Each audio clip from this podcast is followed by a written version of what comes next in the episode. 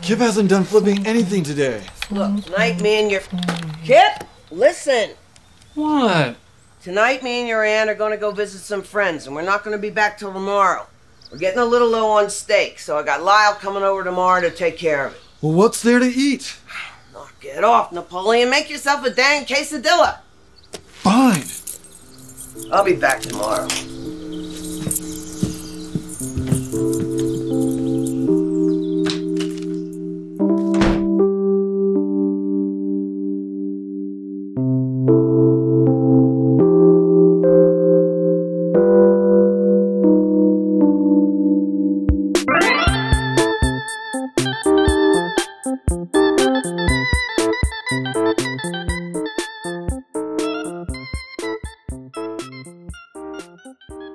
See you're drinking 1%.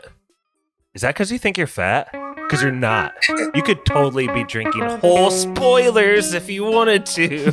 Hey. Let's go. This is spoiler. This is Napoleon Dynamite spoilers. That was a good one. I chuckled. Thanks for chuckling, y'all. This is Josh from Goshen, and this is a very special Patreon request from our f- Patreon friend Becky. Yeah, Becky. Woohoo. Yeah, yeah, yeah. We thought she chose Wayne's World at first, but actually it was Napoleon Dynamite. Oh, so excited. I feel like there's some mixed reviews about that switcheroo, but let's dive right into the opening question. We're going to cover the plot of Napoleon Dynamite in just a little bit, but I want to introduce you to my friends. And to do that, we'll have an opening question. And guys, we'll go from eastest to westerostest because I know Kylo's having some trouble with this question. But Brett, you're going to start us off. You're the most eastest out in Fort Wayne. And the question is Did your mom go to college? What?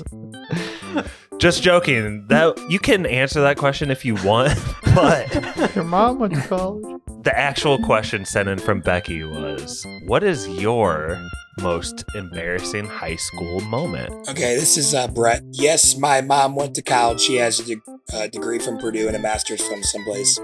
My most embarrassing moment, I don't know. I mean, there's a lot of mostly little embarrassing things because I'm like socially.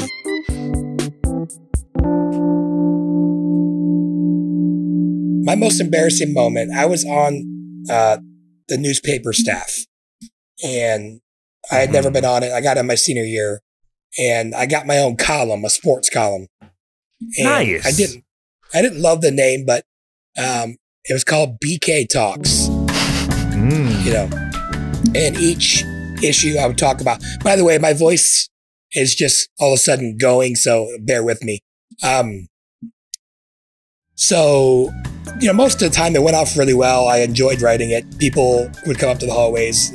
Best friend Drew, like, hate, like, talking to him in college. He freaking hated, he hated my column. Hated it. Um, but that's, he's kind of a D-bag. So, so, um, um, so one time Famously. yeah. I wrote a column on college Interesting, football. you say that. True best friend status revealed. He might be coming up again in a little bit. We'll see.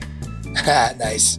Um, I wrote a column about college football, and my publisher, who didn't, the editor or whatever, she wrote BK Talks Pro Football, and it was just like a, like the longest day of people coming up. Hey, Brett, did you know that? Uh, it says pro football. You're talking about college football? Yeah, I noticed. I noticed at 7:30 this morning when I got here. Oh man, and she like tried to blame me, and I was so mad. Like it wasn't like the end of the world, but Real quick, Brett, I'm sorry to interrupt your story. I love it so far. But for those that don't know Brett very well, like those are the kind of details that if anyone's going to notice, it's Brett. Right. yes, It's a minor detail, right? College to pro. Is there much of a discrepancy there? Or? uh, yeah, the whole article was about something else. It was it was brutal. You know what? Actually, you know what? Actually, I think it was college basketball, and she said pro. But e- either way, it was one of those, and it was just bad. I was so disappointed.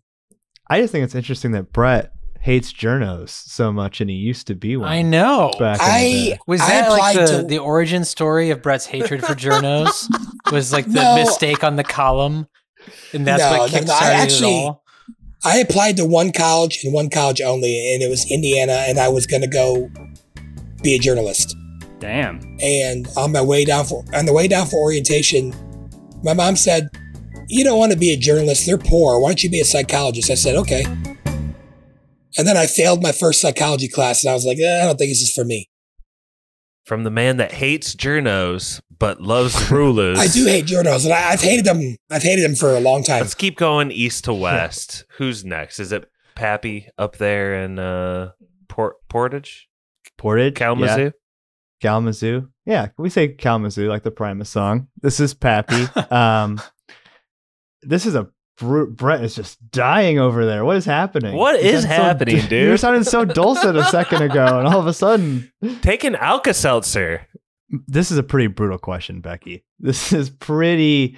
Uh, you're getting your money's worth on this one. Um, I tried to think real hard. Uh, the most embarrassing story I can probably remember is I ran high school cross country, and they have really short shorts, right?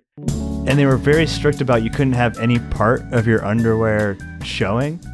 And so normally you'd wear like briefs or whatever, but one day I forgot and wore boxers on the day of a race. Oh. So I had to run free balling, like the Tom Petty song. Your nutsack was showing. Oh, dude, everything was showing clearly. It's like all sweaty and wet, like every every part of me. Tom Petty free balling. Not great, and it's like you. It's a mixed comp, yeah, right? There's boys and girls cross country too. It's the same thing, so it's not. It's like parents, it's Grandparents. peers, and listen, like.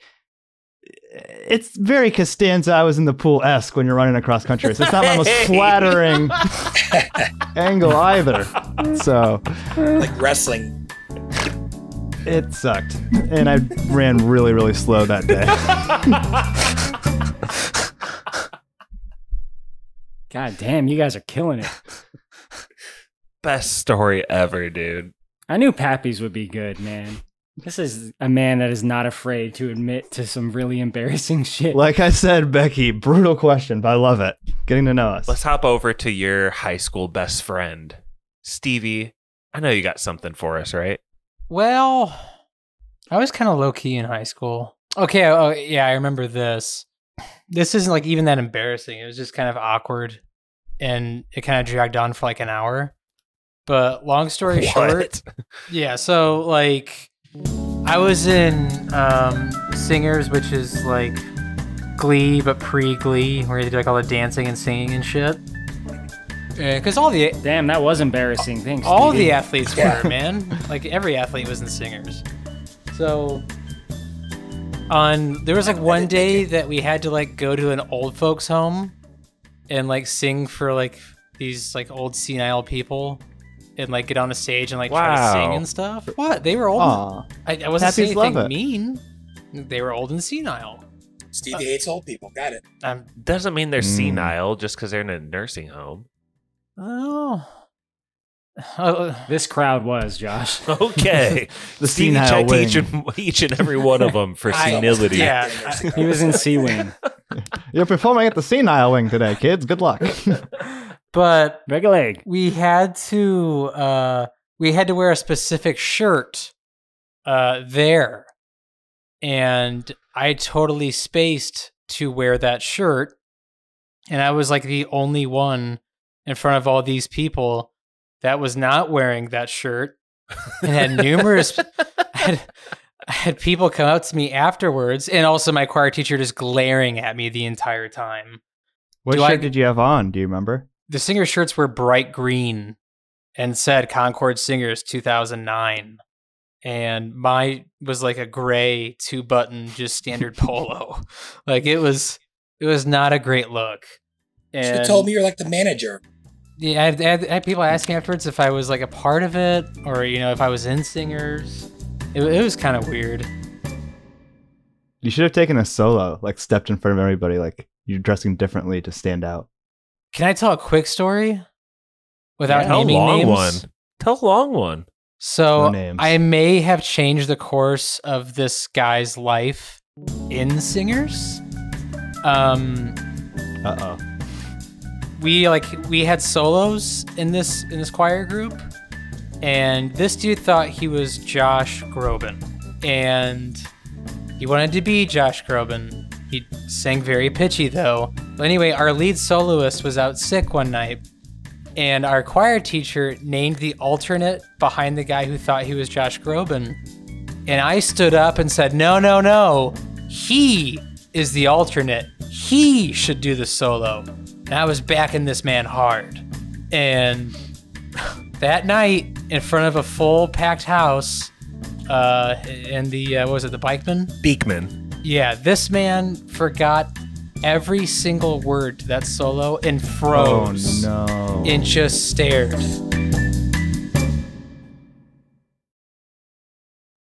Stevie. and it broke my heart in half because I just thought about it, like, because he wasn't saying anything. Like when he got passed over, and I raised hell saying, "No, no, no, he's the alternate." Was he a good singer? No, but No. I felt like he should get his shot. You know, Stevie, that that kid killed himself. I don't. No, he didn't. he didn't. I, His name's Quentin and he owes me a hundred bucks for a bet we made in high school. Pay up. Pay what you owe. Become a Patreon. Maybe you could Yeah. pay in that way. That'd be fine. sorry, Quentin. Real sorry. I'm not. Pay what you owe, bitch. this is Josh from Goshen. I think I'm next in line. And even though I'm host, I'll still take a turn, tell my most embarrassing one. I th- like I think maybe with a couple more days, we could have all come up with other stories because there's just so yeah, much. This could have been episode 450 right here. you guys are focusing on some big moments with crowds, and there was one for me. I was like in a high school band, like You you were in band? No, I was in a band in high Oh. school. What I was the name know of the it. band? What was the name of the It's band? called it's called Fairmont. Here, And- seen him. We're an acoustic band, but we sung that Hive song, and I was Oh, like yeah. volunteered to sing that, and it was very high pitched and embarrassing. There was a tape that, that existed at one point, and I destroyed that. Sorry, Drew. Yeah. No. you- no, no. Hold on a second. You owe me an apology Whatever. Anyway, so Why? Why does he owe you an apology? because his friend, our friend Joel, brought it down and we watched it, and then he snuck into my room and I wasn't everyone there, had a Josh. great laugh. Everyone had a great Stole it. fucking laugh about and it. And then uh, gaslighted me and made me act like I lost it. Josh, Josh, that is That's the most diabolical. Josh story of I all time. I lost a friend's tape. That's horrible. It's fine. but I think what we should be s- focusing on, like the true oh no, Brett lost it. How could he lose it? the true embarrassing things, I think, are more like small moments, and those take longer to think about, but they're more painful when you start soaking them in. And I remembered one. Uh, I believe it was the summer right before my senior year, Brett. You'll love this. There was a uh I don't want to name her, but let's say her name was E. Curtin. Oh boy. Is oh, that bad? boy. Let's say her name. Let's say her name was. So Josh. we were like boyfriend and girlfriend for a little bit in junior high, Nice. and she had broken up with me. And then out of the blue, I got this like AOL instant message from her, and she was like, "Hey, you should come to my cousin's hockey game with me." And I was like, "Oh, she's finally come to her senses three, three years later." That's awesome. and so she shows up and picks me up at 6.30 or whatever and i go to like get in the passenger seat but no someone's in there guys someone's already in the passenger seat oh no it's best friend drew Oh. Oh, Cock blocking. Bubba. Rock blocking. classic. he, ki- he Ah. kind of dated her for the on and off for the next like year so, so Brutal. Ah. i almost just like wanted to get out of the car right away but i was like, How did you not jump out of the car? dude her cousin wasn't even good at hockey it was terrible i hate hockey What was her play? She invited two guys to the game? Yeah, right. That's She bad. wasn't very smart. She Two wasn't very friends smart. enter. God. Jeez, that was bad. Come on, Katie, you're better than that. Anyway, let's keep going all the way out to California. Oh boy, good stories, guys. This is Corey Kylo Ren memes recording out of Simi Valley, California. I don't like this question at all. I mean, Becky, you're all right in my book, but ah man, see, it's really hard for me to come up with an answer to this question that doesn't involve the threat of violence or actual violence. I'm, Damn. I'm trying to set those stories aside. I don't want to be that guy. Did you ever like pop a boner at a weird time or something? I also don't want to bring up anything sexual. Ah. lot of rules. A lot of rules, right? Uh, I talked about when I was in the band Gimli Sack in Yep. high school Great in 11th band. and 12th grade, and we did that performance for the school. We played during school hours. We did a concert of like six songs, You were bad, right? and we were awful. Out of tune. I already told another story on that one. Yeah, one of the songs I was not in the right tuning, so it just didn't work at all. Pretty lame. In 12th grade, that's when I started to like really go into like my counterculture kind of mode. Oh, like everyone yeah. kind of went through that in a different way. You know, like I was never into emo, although emo was emerging that year in 2004. Uh, I was into like the grunge fashion scene, even though it was so you like went from you went from Mandy Moore to grunge. yeah, I did Mm. even though it was like long since dead, like that was really my style, especially in 12th grade. And I was uh, very like, you know, anti school for one, but just like any kind of like extracurricular activities, I thought that was like really like beneath me and stuff like that. But they were doing the homecoming thing at the beginning of 12th grade. And I started to see posters advertising me to be voted as Oof. homecoming king. Oh, I would, I would freaking hate that so much. and I was very much not into that vibe. And I figured it wouldn't go anywhere. And I, and to this day, I don't know who the fuck made those. It definitely was not my circle of friends. So when it came time, there's four guys and four girls that are on what's called homecoming court. Yeah.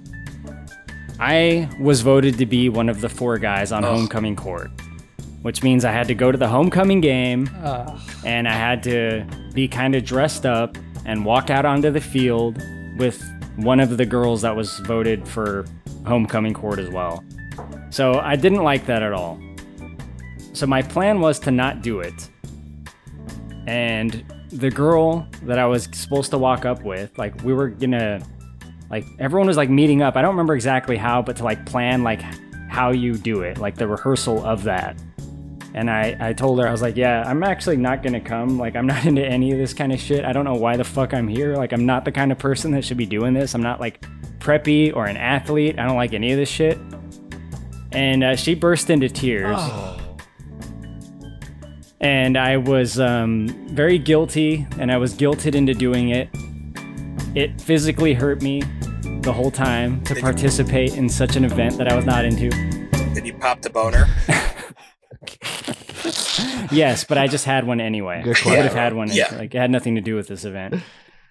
Dumb or what? So I didn't want to participate in that, but looking back on it, like it's really not a big deal, you know. As a man in my 30s, like it, who cares? Just go do it, whatever. Wave to the crowd and then leave. Like I, I don't have to like it. It's just a thing for other people. So to me, it was embarrassing at the time, but looking back, it's not so bad. I also planned to like fall on the way to like the, uh, the Oh, football oh, that sounds awful. I thought it would be funny if I like fell, but I didn't actually go through with that because the girl, like I said, she had already burst into tears once. traumatize that girl. Corey, did you, did you hit that? No, I did not. Jeez, Corey's a real Christ-like character in this situation, doing it for everyone but himself. You know what I mean? Oh, there. Mm-hmm. Let's stop that. I did it because she was crying, and I didn't want her to do that anymore. He made her cry, guys. He made her cry. Someone voted him in against his will. Like he didn't do that. Multiple people, presumably, Josh. He got more than one vote. Are you guys ready to talk about Napoleon Dynamite? I th- I do think Becky got her money's worth on this opening question. That was a good one. Yeah. Fall is here, hear the yell. Back to school, ring the bell. Brand new shoes, walking blues. Climb the fence, books and pens. I can tell that we are gonna be I think friends. what I want to start with, it Stevie, do you mind if I kick it to you? The opening sequence with the credits is pretty unique, right? I love it. You want to know why? Yeah. Because you like Wes Anderson movies? Jack White. Well, I, I do love Jack White. I mean, I do have a few White Stripe out, uh, vinyls, but you they see, eat all those foods. you see all these foods, and they don't look that appeasing. Besides the burger at the end, but no one is, no one's chewing, and that's just so pleasant to see. Not a soul eating, and it's so nice just to see. Like, oh, that's cool. They made it out of that. Oh, Denethor would have cleaned that shit up. Oh my god, if there were tomatoes on there, it'd been a fucking mess. But, Cherry like, tomatoes. Yeah, exactly. But I mean, that's kind of a cool way of thinking about it. Imagine Denethor like just having that tomato juice dripping on a plate and it spells like John Heder or Jared Hess. That'd He's been kinda drinking the- He's drinking the jar of eggs that are sitting out from the farmer. Oh, so- I forgot about that. It's so gross. But I do like think that these opening credits do set a really good tone for the movie. That you know immediately that's okay, this is gonna be a quirky film. And I do like that about the credits. I, I was thinking about this too, Stevie, because like we've brought up multiple times now that it's so important to feel like you're in good hands. And with a movie this like fucking weird, the fact that there's like these opening credits are like of such a good quality and like original and cool, it, it goes a long way into buying into these movie this movie and these weird ass characters. Well, not just that, but also like the color palette of the film too is pretty much Yeah. represented in all the foods and like the different shag carpets that are very outdated. I can tell that we are gonna be friends. Yes, I can tell that we are gonna be friends.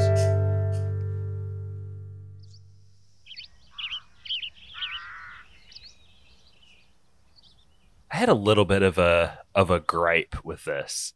Every time they move a plate, No chewing. anytime they move a plate from like to or from scene, it has like this noise like a plate is on a marble surface, but it's like almost all carpet. So it was like driving me nuts that the plate was like but it's like no, it's carpet.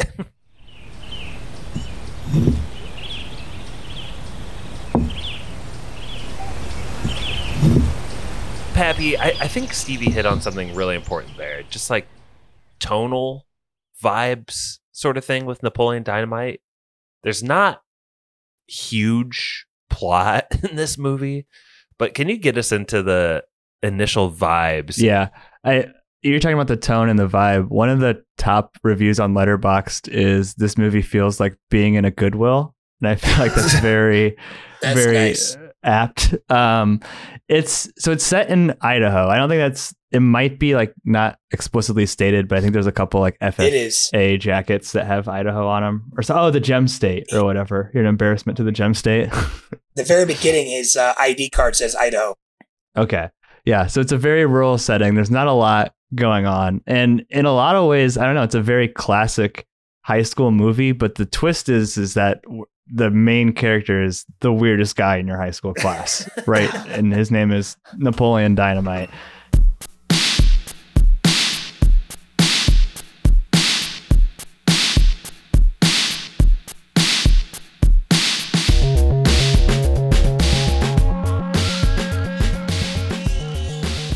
I don't know. I think it's interesting too, Josh, because like you would think that they would make Napoleon Dynamite just this like pure character, right? Yeah, but he's, he's a, also he's a rage monster. yeah, he, he gets really mad and he lies a lot too. You know what I mean? Like about, about his like summer vacation. It's like one of my favorite parts where he's talking about shooting wolverines in Alaska or whatever. Like the freaking 12 gauge. What do you think? he's a flawed character. I'm so glad you're bringing this up. Can we work together to kind of create a portrait of Napoleon Dynamite here at the top of the pod? Because I think it's really important to note he's not weird and naive and like innocent all the time. He really takes action and sometimes he's wrong and dumb, right? He can be proactive, sure. Sometimes he is wrong and dumb. Down I work at the factory. Oh, oh, Who's the guy who played him? John Heder. Hader. he didn't really do a lot else. He did the movie Blades of Glory, but I mean, Great movie. Great movie. this perf- this performance is freaking iconic. Like I don't know, you wanted to paint a picture, Josh. Like he's a tall, awkward looking person. you know what I mean to begin with, and the the giant moon boots that he's wearing doesn't help, and he's always dressed in the most ridiculous like Pegasus shirt or something. He's very into fantasy. He's kind of like you. He's a Loch Ness monster, Bigfoot believer, okay. and tall. There's a scene at the beginning where he's got like they're just like shooting him from the road, standing by the house, and he's got like a spider web kind of waving in his hair. Yeah. Yeah, he does. I, I think that just says a lot right up front about him, you know? it does say a lot, Josh. When this movie came out, well, the same year as my story, I think, 2004, I was in high school. School was ending though. And I had heard a lot about this movie just from the hype, but not what it was actually about, just that it's really funny. And I went to go see this movie in theaters with my best friend, co founder of Gimli Sack. It was us and like two other people in the theater. Pretty empty theater at the end of its theatrical run. And from that very opening scene, Josh, I was laughing hysterically. like I thought this was the funniest shit I had ever seen in my fucking life. So different. It was so cool and unique. hmm Yeah, I didn't know what to expect at all because you know, people say it's funny. To me, I think there's going to be jokes. I think it's going to be like old school, which was kind of like the style of comedy at the time or like an American Pie kind of movie, right? We're talking like early to mid 2000s here. So that's R-rated, really what the R-rated the, the were big. comedy genre was. But this is just a PG movie and it doesn't have a lot of plot involved and it's just I don't know, slice of life with these with this family of fucking autists, I guess is what they are, oh my gosh. Dude, it reminds me of American movie in a lot of ways, right? Yeah, Like Definitely it's a very vibe. s- similar vibe, like similar, like you're kind of laughing at or you know mostly at the characters, not with them. Like, and they even mentioned American movie in the making of, and I was like, oh yeah, I can get that vibe. And I always used to get like pissed off inside because I would want to party really heavy and no one else would, you know. And then all of a sudden, Mark came over, and uh, it's either I had a bottle of vodka or he had a bottle of vodka. But anyway, we were drinking vodka, and I was, I was so happy that I found someone who would drink vodka with me, you know. So um, and then Mark would drink vodka with me all the time. We'd, we'd uh you know, I'd go over there all the time and we'd buy a fifth of vodka and we'd share it, you know.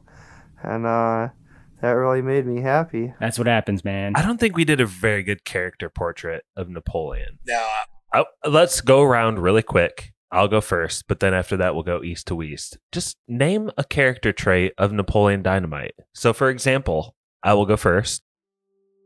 Sometimes Napoleon, um, if he has a food or a drink, he'll be talking normally, and then he'll take like a really fucking quick sip or bite, and then put it back as if normal. But then, like, his hand will just like whip to his face to take a quick drink of Gatorade. It's so weird. all right, so I'm up. Yeah. He's, uh, I mean, I said, we kind of said it earlier, he's, he's got a really short fuse. Like, he's like a rage monster, and it's so funny. Those are like my favorite parts of the movie. What, do you- how was your day? What do you think? Worst day of my life. There's absolutely zero reason for him to blow up like that, but, or like, the, maybe my chapstick did, my lip freaking hurt. I mean, like, it's just, but he could be so, like, rage one minute and then super calm the next minute. I love every time he yells at Uncle Rico. Get off my property or I'll call the cops on you. Pappy, what you got?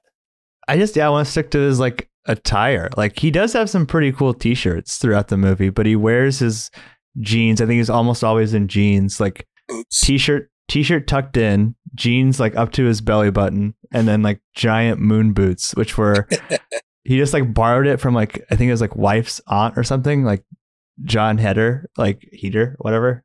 Uh, like those weren't even like a prop. He just like brought those in on his own. So, Napoleon Dynamite is a colorful character. Stevie, I'm sure you got more, right? I think Napoleon deep down longs to be normal, but he goes about it in such an unconventional way that it just makes him so unique. So I like enjoy that about Napoleon, like, you know, making friends doing a talent show, trying to oppress a girl. It's like all these normal things that like you know, high school kids long to do, but he just does it in such awkward ways that it makes it hilarious. Your last one, Corey. Napoleon Dynamite is a man that has his mouth open at all times. Yeah. and his eyes are squinted yet staring off deep beyond you. If you're looking at him, he's looking through you, not into your soul, but behind you. He's trying to see what's behind you. And he is in a constant state of being incredulous.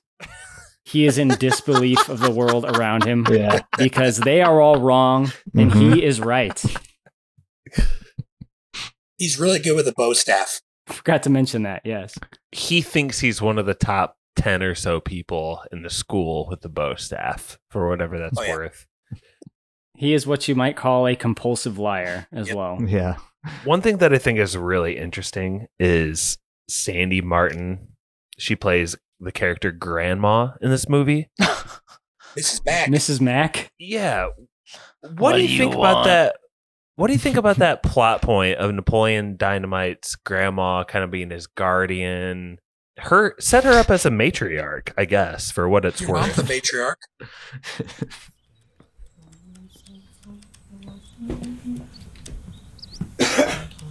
How was school? Worst day of my life? What do you think? Well, I want you to go see if Tina wants some of this.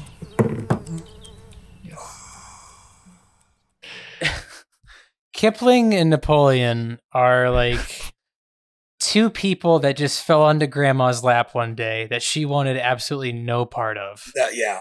Like that's the vibe I got, which is like, you know, I never wanted to raise you kids, but here we are, and I'm gonna go out and do what the hell I want. You guys are almost grown. Cool. And it just I don't know. I always felt bad about like the home situation for Kip and Napoleon. It's actually kind of sad. I love when he goes, You don't need to watch this. Kip's like 32 years old. yeah. Yeah, like what the fuck? Is it sad? I feel like it's sad for Napoleon, but was it sad for Kip too? Or is this just like He's making his grandma pay for the internet by the minute. Uncle Rico would have thrown him out by then. He's talking to hot babes all day. okay, that brings up another question. these brothers are 15 years apart? It's insane. This movie does not take place in 2004, right? This is like 1998. It's gotta well, be. th- that's the joke. Yeah, it's it's definitely like everything's like 80s, but like there's 90s stuff like It's like it's like it's modem, like uh, Pawnee, Indiana. Like they're so behind the times, even though it's current day. Yeah, I mean their Those- fashion's 80s, the music's 80s.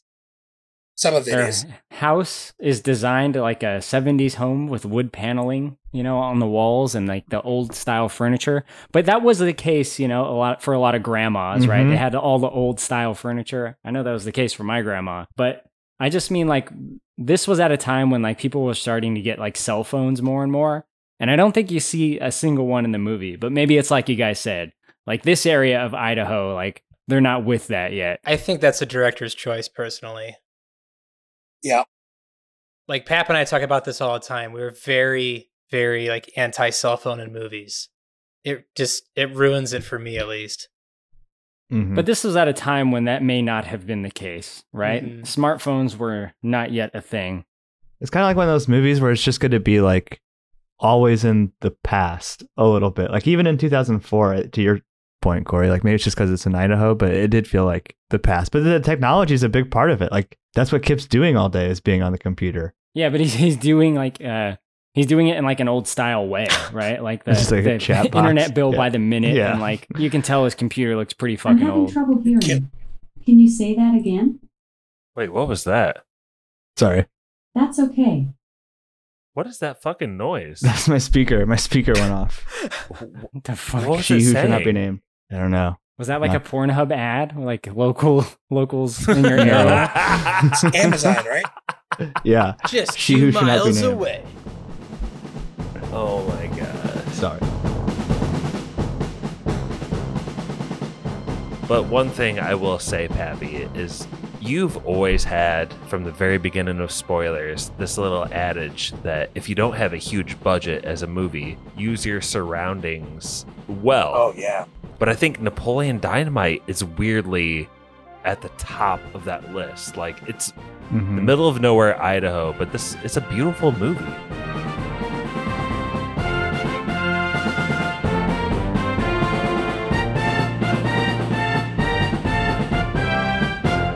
Yeah, even the so the inside of the high school is great too. Like with the the lockers, it looks like something out of the seventies, but just like the the bright uh patterns on the lockers. And you were talking about the small budget, so I was watching the making of, and they're shooting that scene where the bully has the other kid in the headlock. You know what I mean? And Napoleon goes up to him afterwards and says, "Pedro offers you his protection." Um, they're like, "It's too bright in here. We got to like block out these lights."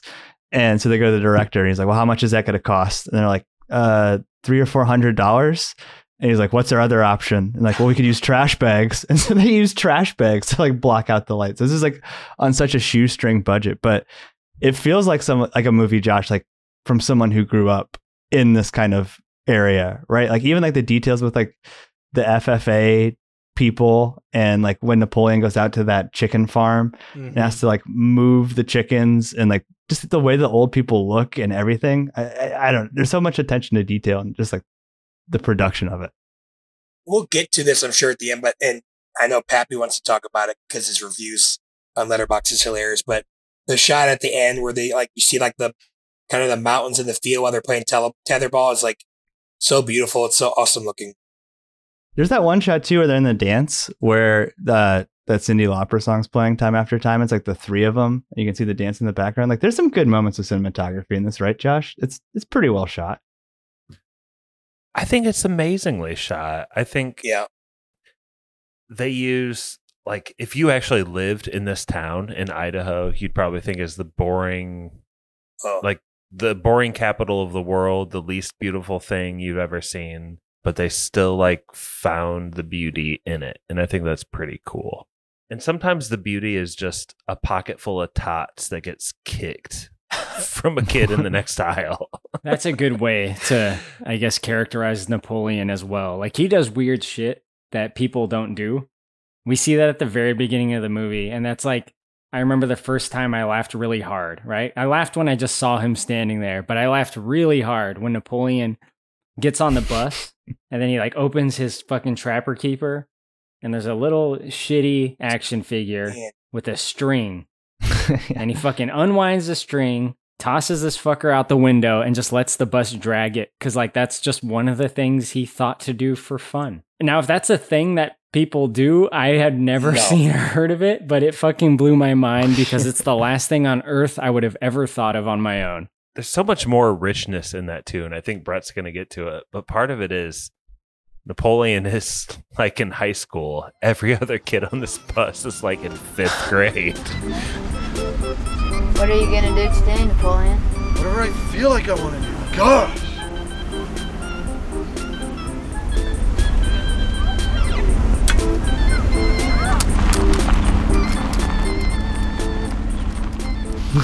And he snap. He first of all he snaps at that kid for no reason. whatever I want to, whatever I feel like doing. Whatever I feel- Gosh. But well like, that I the think- question that like, kid poses is important what are you going to do today napoleon so napoleon must constantly be pulling Yeah. hijinks on he the must bus be like a rabble rouser. yeah what's he doing on the bus day to day And he's like, whatever I feel like doing, even though he's clearly like planned on wrapping up this action figure with a string. Like, I think they might be going through like a, a K through 12 school, which I attended for part of my life uh, be, because of the little kids on the bus.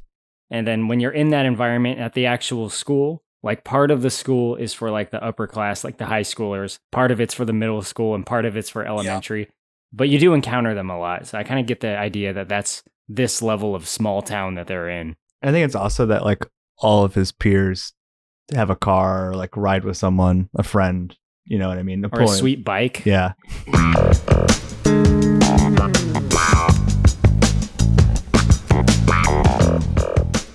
our like first act kind of ends with Napoleon's grandma getting her coccyx gets broken.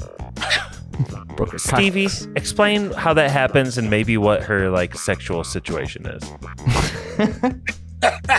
Great question. Let me explain Mac's mom's situation.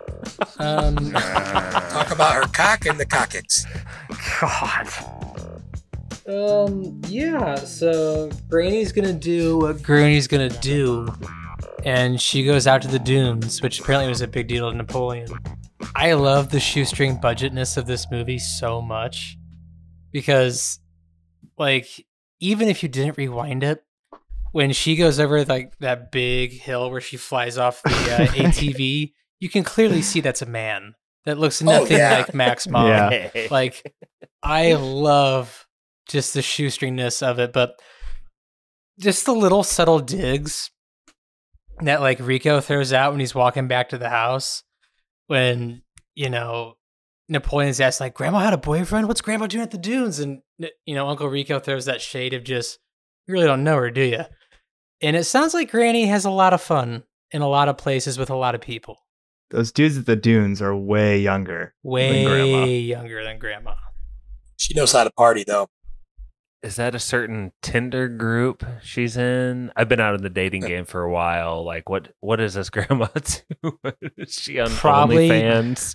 Probably put some upside down pineapples in her uh, in her grocery cart from time to time. Kylo, I want to kick it over to you if you don't mind.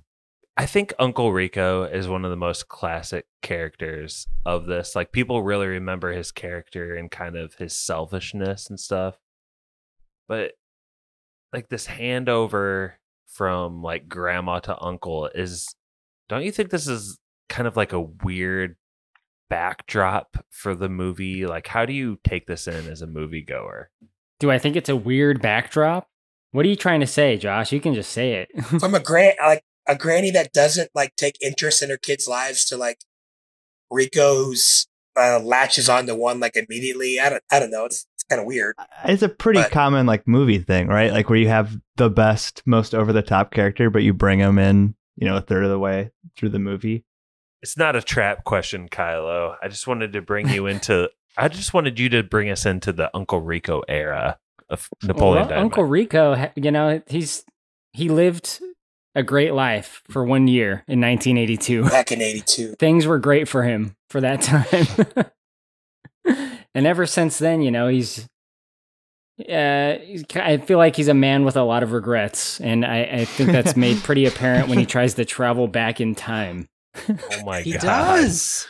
Well, Kip told Kip told him it was easy. Yeah. And it's I love the idea like that in this universe someone like made this machine to look vaguely enough to, like it's, it can actually get you to travel through time, right? They made this little thing. They sold it on eBay and all it does is electrocute your balls. like some fucking like some ginormous troll went through the trouble to do this. Packed crystals. They put together Don't the forget to money the selling crystals. Tupperware to buy this. When he put, I forgot about the crystals, and he was like, "Oh, I almost forgot the crystals." It's so freaking funny.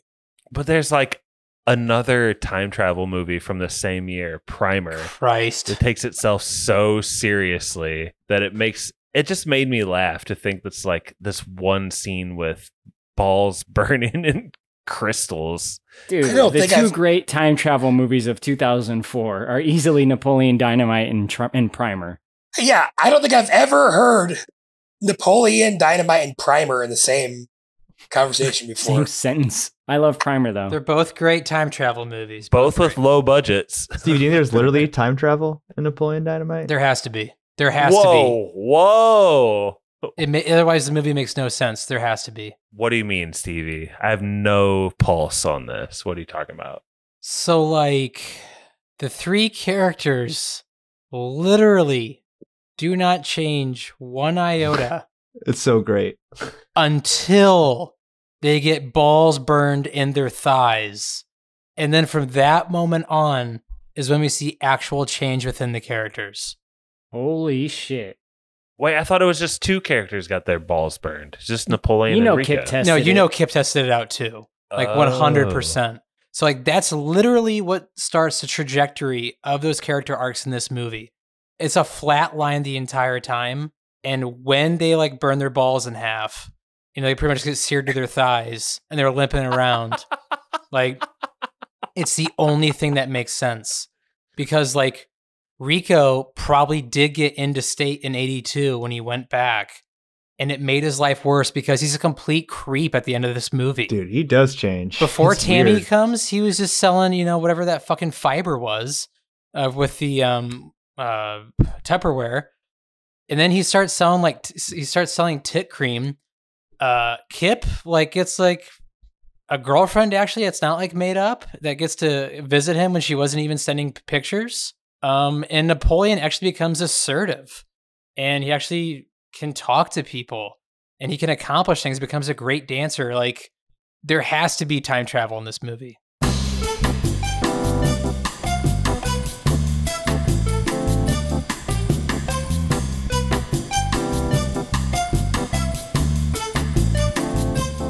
Napoleon does talk about like that girls like guys that have skill. Yeah. Right.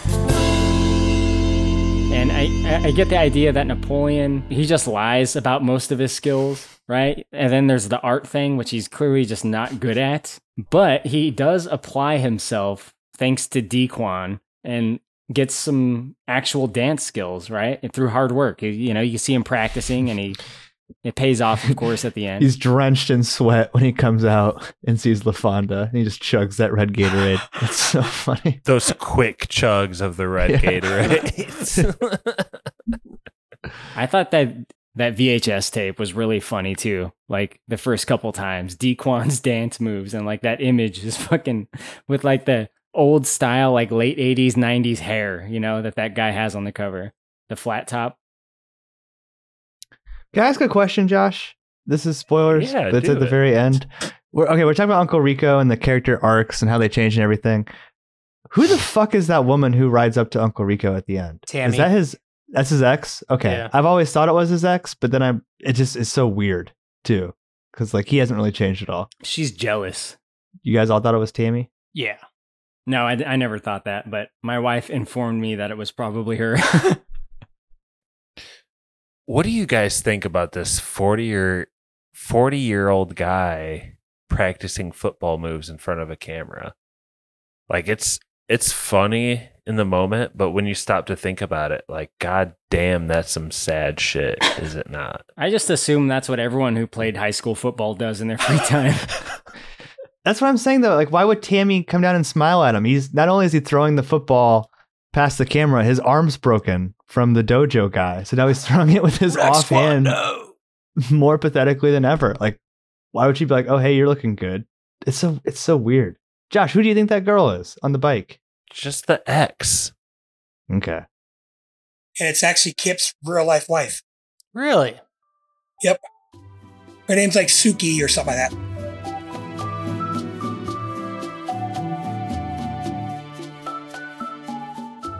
We've built up the characters a lot. And there's like two items of plot, I think. And the first one is that there's a dance coming up. And Hmm. Napoleon actually gets a date to the dance, right? Mm-hmm.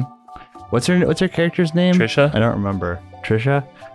Napoleon's life is also getting kind of messed up by Uncle Rico. We should talk about this. That like around every corner in Napoleon's life, Uncle Rico is kind of there meddling with things, which makes me kind of or makes the audience kind of like hate Uncle Rico for a little bit. But Uncle Rico is selling the mom his 32 piece set. This might be the 24 piece set. I bet you folks don't have one of these.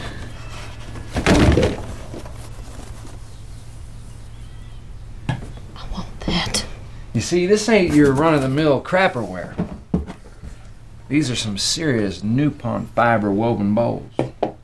So if we purchase the 24 piece set, the mini sailboat is included.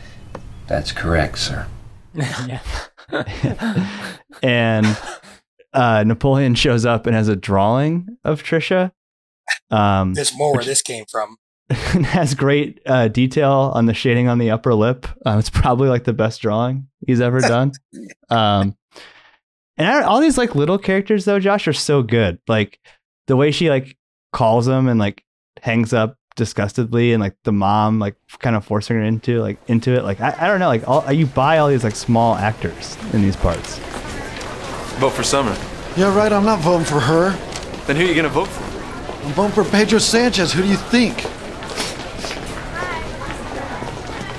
Hey Don, can I have one of those buttons?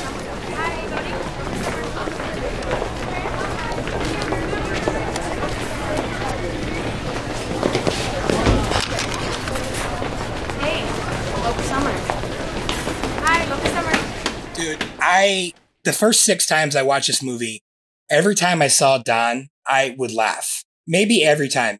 I think he's the funniest. I always thought he looked like he was 40 years old, but you guys know Don, the boyfriend? Yeah. Yeah, He cracks me up. He is like the biggest turd.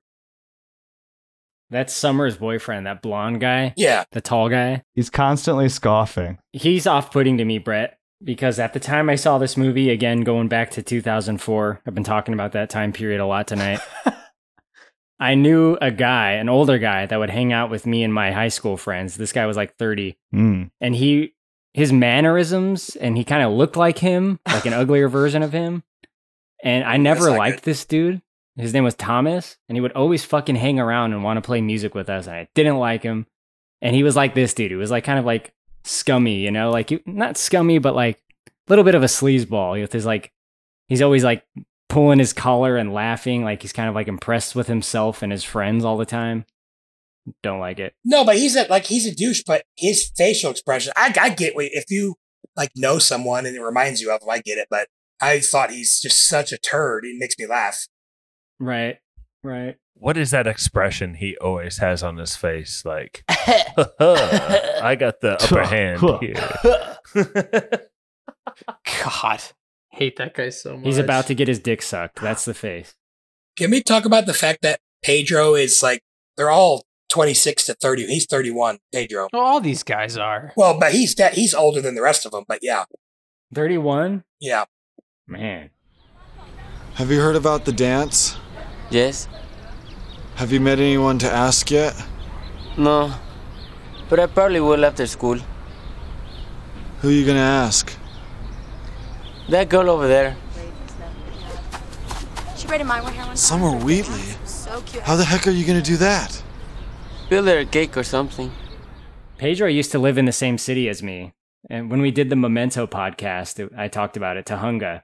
hmm You'd see him around sometimes. I only saw him once from a distance. You say hi to him? No, he was far. Oh. He he's in Shazam, the Sinbad movie. We did a podcast on that on Big Dumb Movie. no, we did not.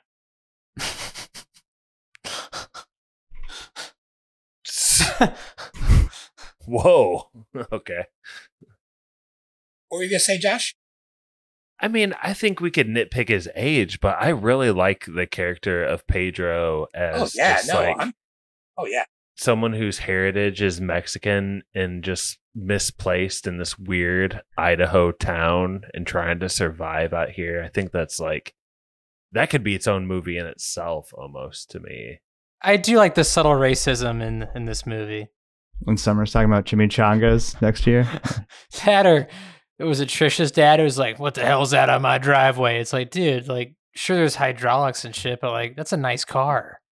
And like the, yeah, princi- but you're not used to seeing that kind of the stuff. principal saying, "I don't know how they do things down in Juarez." It's like, come on, man. like,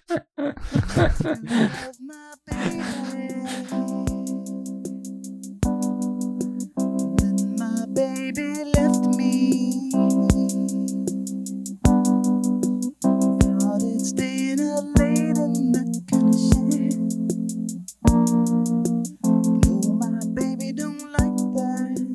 Do you guys like their friendship between Pedro and Napoleon because it's stunted, but it somehow works, don't you think? Yeah. Oh yeah. I like how it's all brought on by Rex giving that little bait and switch lesson at the dojo, and he's like, "From now on, no more flying solo." and Napoleon Dynamite's like nodding yes. and after that, he befriends Pedro. We did a podcast, Josh and Stevie, on the uh, nostalgic video games that we grew up on for Big Dumb Movie. oh yeah, On that podcast, I talked about I had a friend called Francisco, and he was a Mexican American kid that didn't speak much English. So, like, Pedro in this movie to me was like my real friend Francisco. Like, we probably ended up becoming friends some similar way to this. Like, you know, like I had to work with him on a school project or something, and we just kind of like hung out together ever since. But I do kind of remember our friendship being like this in a way that, like, I would talk a lot and he'd just be like, Yeah. Yeah. Yeah. you know, like he would just like he would not contribute much to the conversation. Did he have a sled? Did he have a sledgehammer? I don't think so. Why? I don't know. Pedro does. His bike. Oh. I feel like as a grown man, I'd really appreciate that in a friend to just kind of listen and say, "Yeah, I get it. Yeah, Yeah. feels good." You thought I meant a sledge, a real sledgehammer, Corey? Yeah, yeah. I forgot he's got Dude. this sick bike and they do like the little jumps like Dude, when Napoleon Dynamite busts his balls on that jump, that is one of the, I laugh so hard every time because that's really him doing it. Like they're doing all their own stunts. It's insane.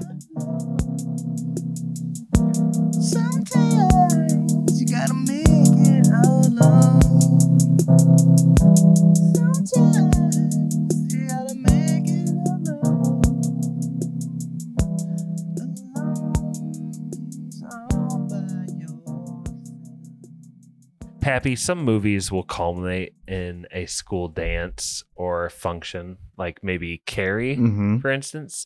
But this is just kind of the middle act of this, right? F- Fill our spoilers listeners into what happens at the dance and all the fallout of the dance in Napoleon Dynamite. It's like probably early in the school year. It's like homecoming dance or something. Um, like I said, Napoleon Dynamite's going with a, a popular girl who doesn't like him at all. And the girl he has a crush on, Deb, is going with his best friend, Pedro. And Napoleon Dynamite feels a little betrayed by that. Um, but they get to the dance, and there's just like this really subtle moment, but it's so fucking good when like the popular girl, Trisha, sees her popular friends and like waves, and they wave at her. And so Napoleon Dynamite like sees her do Oh, this So awkward. And does the same thing to his friends, but they don't see him. And he's like No. just ex- exactly doing what she was doing. Like, but it, it's it's awkward, but it's so good. And No, it is good. It is good. they're nowhere to be found. His date and the popular kids. Maybe they ditched the dance or whatever. But um, after spending some time in the bathroom, Napoleon Dynamite and Deb dance, and she kind of asks him out. So we got a little bit of a love story going here. Her and Pedro are not getting serious, like Napoleon likes to say, getting super serious. So you and Pedro getting really serious now? No. We're just friends. Huh. How your glamour shots been going lately? Pretty good.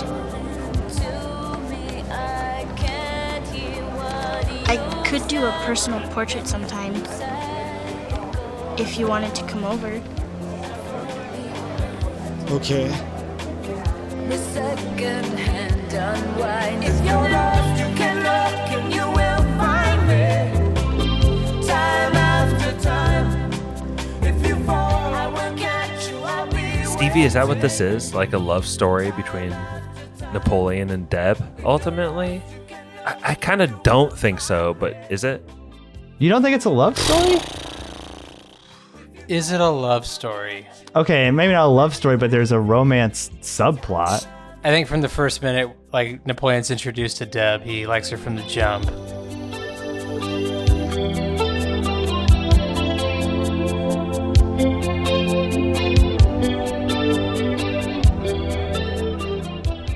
I love how after Deb leaves her like whatever they are beauty supplies on Napoleon's porch for the rest of the movie, Napoleon refers to it as that crap she left on my porch. like, hey, you left your crap on my porch. I got your crap you left on my porch in your locker. But you don't think you don't think there's a little bit of sparks flying, Josh? Like at all? Can I just say, like, a lesser movie would really dwell on this, like, beat where Deb yells at him over a payphone and it's melodramatic and Mm-hmm. Napoleon is wondering what he did wrong and wallowing Casey Affleck style all over the East Coast crying. But She probably hates. She probably hates me by now. Hello? Napoleon, Yeah? Who's this? it's Deb. And I'm calling to let you know I think you're a shallow friend. What the heck are you even talking about? Don't lie, Napoleon. Your Uncle Rico made it very clear how you feel about me. What? I don't need herbal enhancers to feel good about myself. And if you're so concerned about that, why don't you try eating some yourself?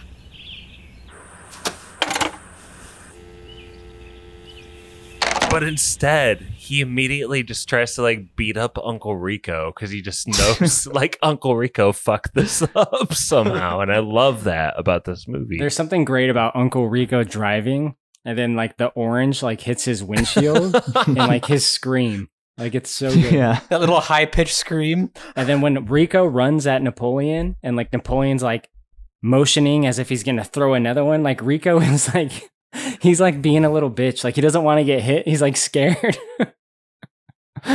it's funny shit, man. It's got to be real. Yeah, it looks so cool. It's like direct revenge because Uncle Rico threw a he threw a stake at Napoleon's face earlier. Dude, that makes me laugh every time. so now Napoleon throws this, and another little jab that I love in here is like at the beginning of the movie when the grandma is like, "I gotta leave. Here's like the state of the home." And she's like, "You're gonna have to stick to quesadillas because like stakes are kind of low." And throughout the whole movie, you just see like Uncle Rico just grinding on steaks. and finally, at this like moment of like wrestling Uncle Rico to the ground, he's like, "You're making all our lives miserable and eating all the steak." Something so great about that. I love the Tina scenes too. I, they they always made me laugh. Get your dinner, Tina. Eat it. That's apparently the writer director's mom's llama or whatever in real life. With all the food in this movie, there's almost always flies or bugs So around gross. it. Like that casserole that he feeds Tina is just like Ugh. flies on it. The steaks have flies on them when they're eating outside. A outside. lot of It- flies in this movie, dude. Is that the grossest lunch ever? Like they eat? TV question: What is that like casserole that literally no one even took one square out of? it's Dude. like Tina food. Some hot dish. Uh, that looked rough. I mean, being from the Midwest, you've seen a lot of casseroles, and whew, like just looking at it was so unappealing. Seen a lot of casseroles in my day. I tell you what. Tell I tell you what, uh, yeah, that was that was mystery meat casserole if I've ever seen it. To Brett's question, what would you rather eat, that casserole or the farmer's egg lunch with sandwich flies? Egg juice? Oh God. And then just are those? Do you think those are at least Stevie? Do you think those are at least hard boiled eggs, or do you Not, think a, not a chance in hell. That's egg juice. Okay. Baking in Oh. the sun, just sitting out in 90 degree weather. Oh, dude, really? Yeah. What I love that about Napoleon is that they all stare at it. You think no one's going to eat it, but he's like, "Well, I'm here. I'm getting paid for this. This is my lunch." So he goes and eats it, and everyone else kind of goes and eats it too. I do love how like Napoleon is the first one to grab one of those shitty fly sandwiches off the stack. He actually takes a cup of like raw egg, like, as if like it's his drink to wash the sandwich down. it's fucking Rocky. Gags on it too. One of the things that I I didn't remember when in my most recent rewatch, and I've seen this movie a lot. Like I've I've played this movie out to the point where it, it's unfortunately it will never be as funny as it once was. But one of the things that caught me off guard is was one of those farmers. They fucking they kill a cow. They shoot a cow to death off screen, and like I forgot about that moment, man. This dude's just like fumbling around with his gun, like loading it, like, and he just points it at this fucking thing, and you hear like the death cry.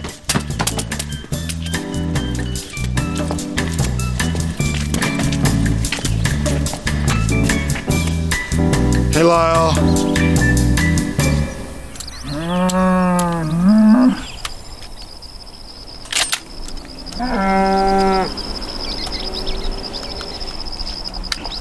Nothing on there works smooth.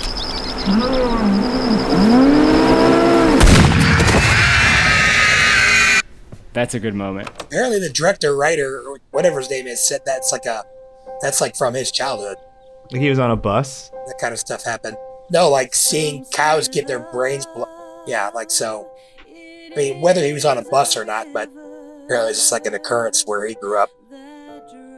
They somehow make that funny in a really good way. Like Oh, yeah. that, that could be very Oh. disturbing, right? Yeah. that would be fucked up to just watch, but like the way like this uh, farmer is so like bumbling and like he seems like a barely functional human being. Like he's, He's so old. I always feel bad about that guy. and he has like a great line at the lunch too. And he's like he just mumbles like incoherently, like, "Over there, we're going to go with them." It's so sad. I put on the subtitles. And he says, "Over by that chicken coop, I found an arrowhead, and no one From the Shoshone one re- tribe. Shoshone no one, tribe, re- yeah. no one replies to him, Which is No one bullcrap because that's probably such an interesting story. Actually, I'm pissed about that. no one can understand him. I had CCs on it, so I understood it for this time, like the for the first time watching this movie.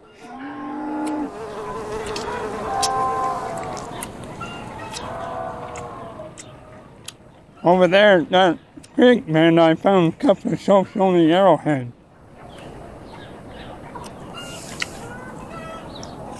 That dude's like a few days away from being in a home where Stevie and his dance troupe will perform. You know, like he's almost there. But he's the he's the officiant at or whatever his name is, Kip's wedding. True. After the credits. Yeah. Hopefully everyone saw that.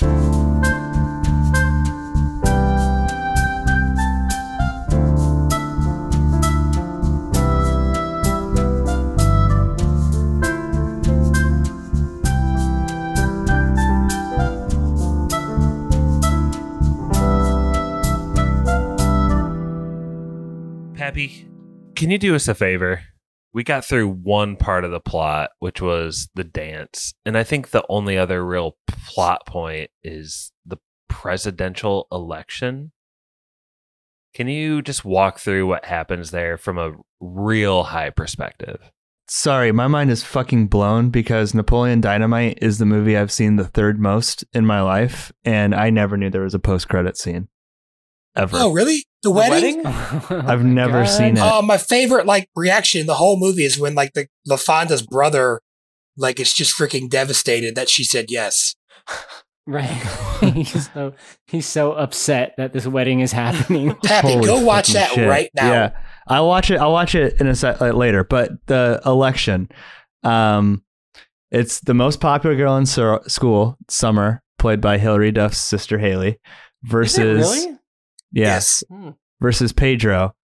Pedro wants to run first, and he then finds out that Summer's running. It's a hilarious scene where he shaves his head and has like a total nervous breakdown. But at a at a super high level, I mean, there's a lot of like dirty politics back and forth, right? Josh, like Summer's kind of making fun of him. At one point, Pedro has an effigy of Summer in the form of a pinata. Uh, Pedro's penalized for that, but this school, for whatever reason, has like two components of the presidential election: uh, a speech and a skit, and that's kind of where we the election climaxes. I think this matches your season, Pedro. Thank you. Don't you think that's kind of like the main driver of the third act? Is Oh, yeah. Pedro kind of trying to insert himself in here awkwardly. I should we should also say at this point in one of the creepiest scenes of the movie, uh, Deb now hates Napoleon because Napoleon's uncle told Deb that Napoleon said that she should get bigger boobs. I I don't really like the whole creepy Uncle Rico part. I'll be honest, that's one of my least favorite parts of the movie. I thought that's more of just creep. him trying to. I thought that was always just him more just trying to sell. No, make for money. sure. It's just a little like uncomfortable. you mean like he's oblivious to the fact that what he's doing is very uncomfortable to people? I guess he Maybe is, not right? oblivious, but like using dirty sales tactics to like he doesn't care. He wants some money. I'm not saying he's like the world's worst person, but I, I don't know. I, I feel like it's kind of in the middle, but you might be right, Pappy. I feel like Uncle Rico likes selling products targeted to women. I feel like he looks at that as like a perk of his job, getting to hang out with these these women. But I don't know. Uh, That part just always a little weird. But it is funny. He's getting very close to Starla. You know? yeah. the American Gladiator chick. Yeah. The Oh, she was in American Gladiators. I don't know. I don't think No, so. she wasn't. Oh, okay. I wish. Uh, Rex though is a great character Yes. that's only in this movie for a small amount of time. Brett, what's Too his name? The actor Diedrich Bader.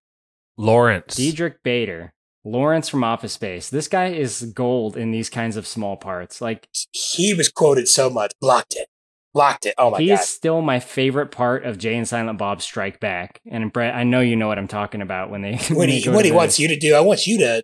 I don't remember what he says, but yeah, in behind the. Oh, what a lovely tea party! I love it. I love Diedrich Bader. He's so funny.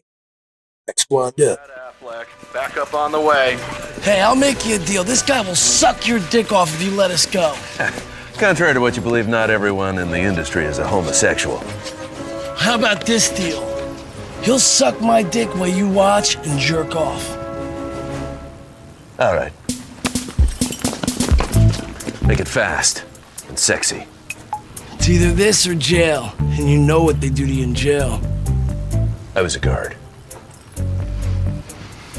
All right. And after it's all over, you say, Oh, what a lovely tea party. Pappy, what ultimately happens though in this popularity presidential contest? Um, so I'd say round one, the speeches probably went to Summer. Um, she's promising new pop machines in an endless summer. Let's go. She does get, she does get a little bit racist, but Pa- I think Pedro, what does he say? He wants to put up some like Santa Marias around the hallways like or that. something for for good luck.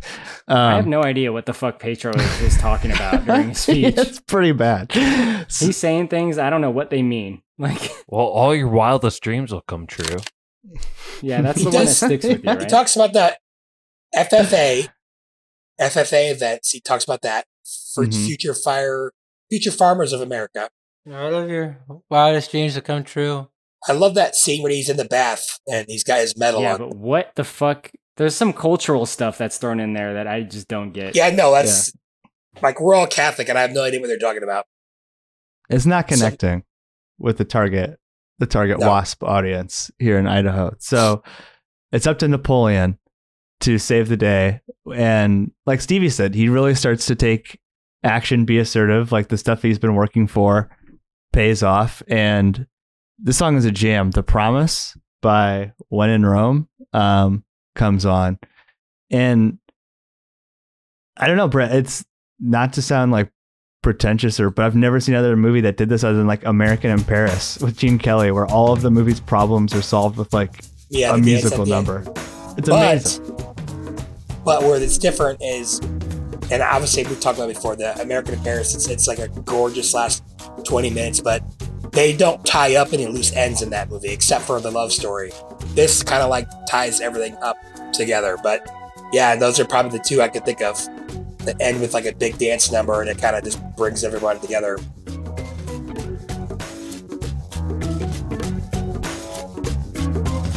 Up next, I hope you'll enjoy a skip by Pedro Sanchez.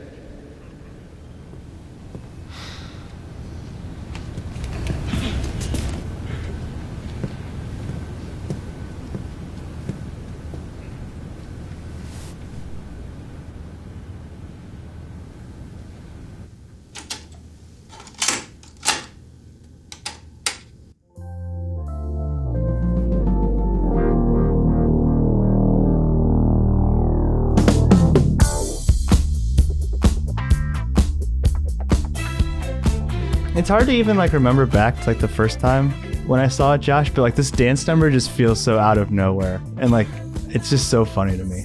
Everything about it. It like blew my mind. It's good too.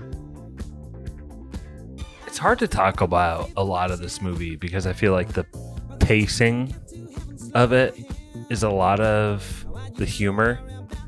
And I think, Corey, don't you think like this setting with like Napoleon Dynamite on stage is part of that? Like they stick on a one shot for a long time, don't they? They do, yeah. I was as a kind of a side note, I I noticed a lot of wide shots in this movie, and like you guys said, the movie looks great. Mhm. There's a lot of wide shots and a lot of like center frame. People are like right in the middle, and it's very flat a lot of times, intentionally so. Um, but in terms of the dance, it is a it's a really funny thing that he's doing, and it's the kind of thing that I don't find funny like on paper. And by that I mean, you know, on the page, the character does a funny dance. Like I don't like that Oh, as yeah. like a joke. doesn't work for me generally. But with the way we've been watching Napoleon and like how awkward he is and like how he is really bad at most things he tries to be good at. You know, when he applies himself to this, he does it in such like a he goes all in. He does it in a powerful way in that like he is committed 100% to this dance. Sometimes you might see someone dance and they're like holding back a little bit. You can kind of feel a little bit of shyness. Napoleon breaks through all of that in the form of dance. And I don't know much about like dance styles, so I wouldn't really know how to describe this other than like maybe vaguely disco. And the fact that Jamiroquai is playing probably adds to that description. Got gin.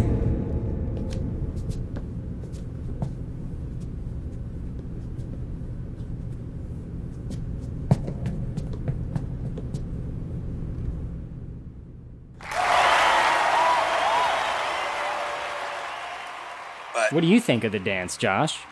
If I'm honest, I feel like it's one of those things where, like, the first time you watch the movie, it's phenomenal.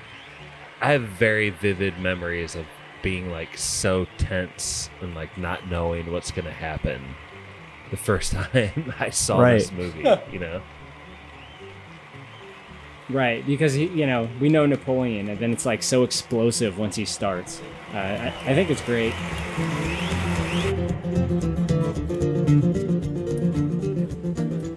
Like you said, funny definitely, but like everything in this movie, less funny over time. Oh, damn, where did that come from?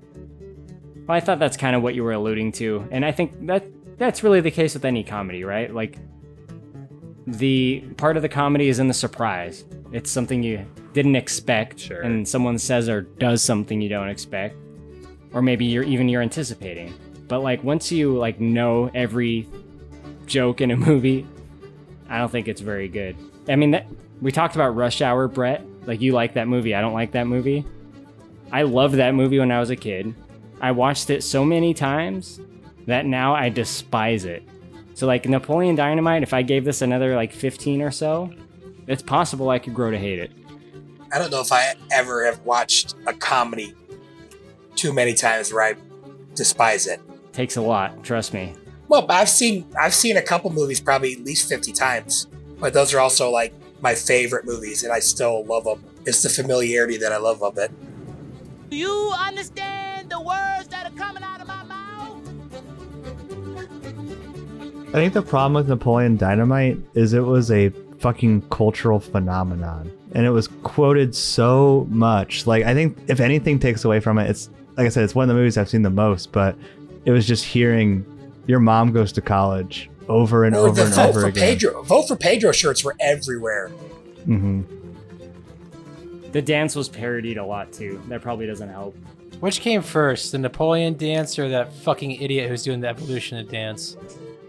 Whoa! Evolution of dance is cool. Dude, get off this podcast right now. What is your problem? I despise that shit. That was like 20 years ago. I- oh my well, poor- God. people didn't know what to do with the internet back then. It was just cool to see a guy doing dances. No, it's That's all not. it took. No, it's not. This guy was dancing his ass off.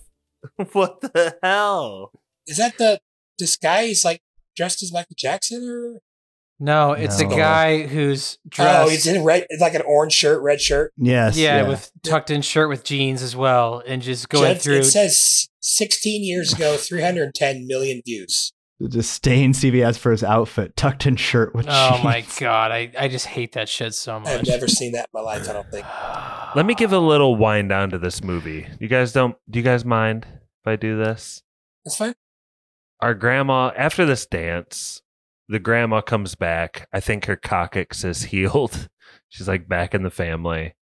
Um, and even while like the dance was kind of bittersweet, and Pedro obviously doesn't win the presidency of the school, the ending after this is really like positive. Don't you guys think? Mhm. Wait, what's that, Brett? I thought Pedro won. Did he not win? Pedro wins. He has the cake. It says congratulations, Pedro. Wait, he actually wins? Yeah, because of Napoleon.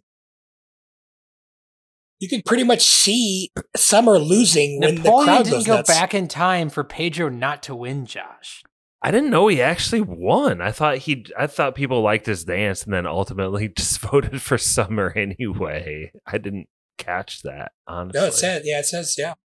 okay. That would be wild. Mm-hmm. Wow. Okay. S- uh, maybe someone else should take this movie out. I'm. I'm just kind of. I got a gasket blown over here. I'm just pumped that Pedro's You- president. You and Pappy. Pappy didn't know that Kip Yeah. got married. That's freaking. That's so fucking insane. He Like, rides in skimmed on a horse, Jo- uh, Pap.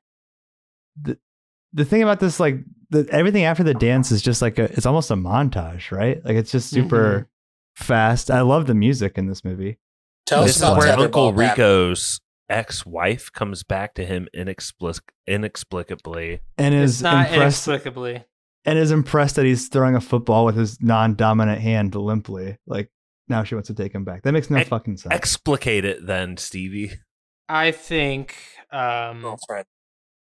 I think uh, Napoleon called her to serve two purposes. One, get him out of the house, and the other, I think he felt really bad for Uncle Rico at a certain point. Because, like, there's a beautiful shot when Rico's having a meltdown, like when he throws a football at the camera, and he's like, What are you doing? And he's just kind of like trouncing around the yard.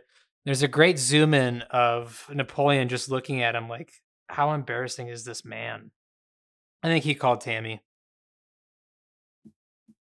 There's another beautiful. It's not a zoom in, but it's a zoom out, and it's Napoleon and his girl just playing a little bit of uh, uh what? Wait, what is it?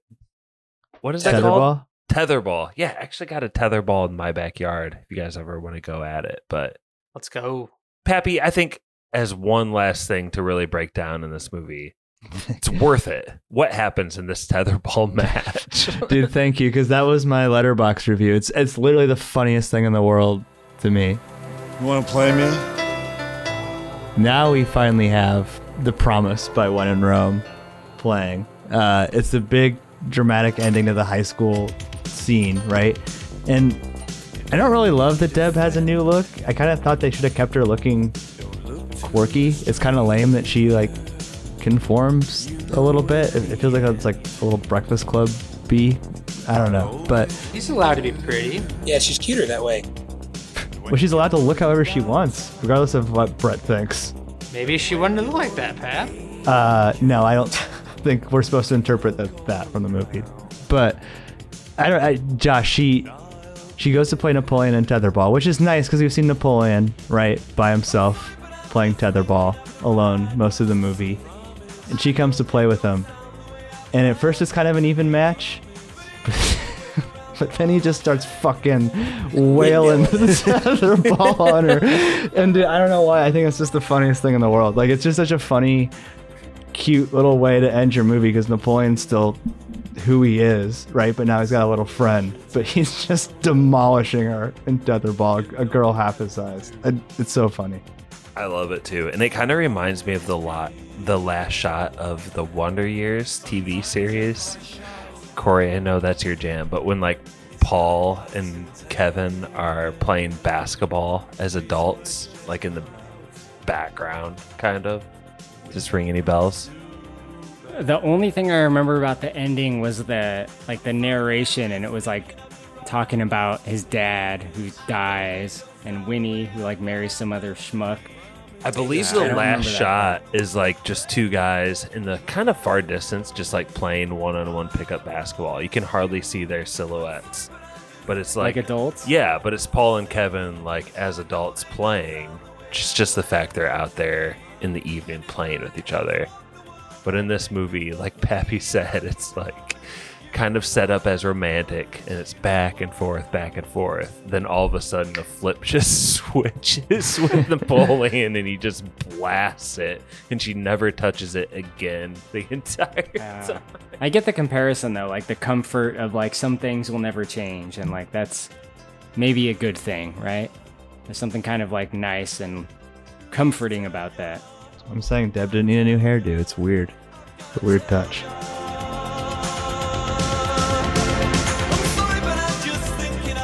We've reached the end of Napoleon Dynamite, but I would love to open it up to our spoilers crew for final thoughts. Uh, I don't think Kip gets his, enough credit for how freaking funny he is in this movie.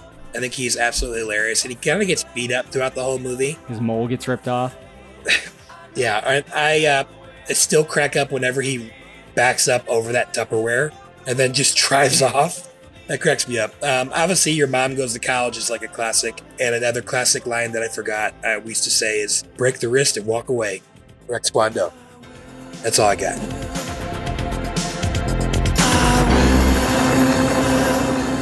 Stevie, did you watch the uh, making of? Yes. Two? Two things that stood out to me: how fucking low the production was when they're buying their own lunch. You know what I mean? They all go to the like McDonald's and have to buy their own lunch, but these actors are getting the shit beat out of them in this production. you know what I mean? Like John Heder is really taking a stake to the face in that scene. Yeah, you could tell. What the heck are you doing? Yeah. He's really taking it. Not just that, but like the locker room. Like, um, when he's getting like thrown into the locker and is like, you know, getting put in headlocks, like Yeah, That. you know, John Heder's like, hey, this doesn't feel great. Like, I'm not complaining, but, you know, let's not do this too many more times. And also, like, watching the behind the scenes, you kind of realize, like, even though it's a shoestring production, there's still multiple people that you need on a set to shoot. And, like, to see, like, 15 people, a crew of, like, 15 people not in the scene, like, actively doing things trying to come up with things, to, like, you know, make this run smoothly was pretty cool. Have you guys actually seen the Peluca, the short? No. Wait, what? I watched it a long time ago. It's it, this is based off a short that he made in college. Oh, really? And- yeah, and the only one who's in it is John Heater or Heder, and everything that pretty much happens in this story is in the movie. It's only like nine, eight minutes long or something like that. But uh, you should check it out. It's black and white. It's nine minutes long. Uh, some of the stuff that's in it were actually extra scenes that were cut from the movie, but yeah, I pretty much skipped school with Pedro, who's played by somebody different, and a couple other people. So yeah, it's called Peluca.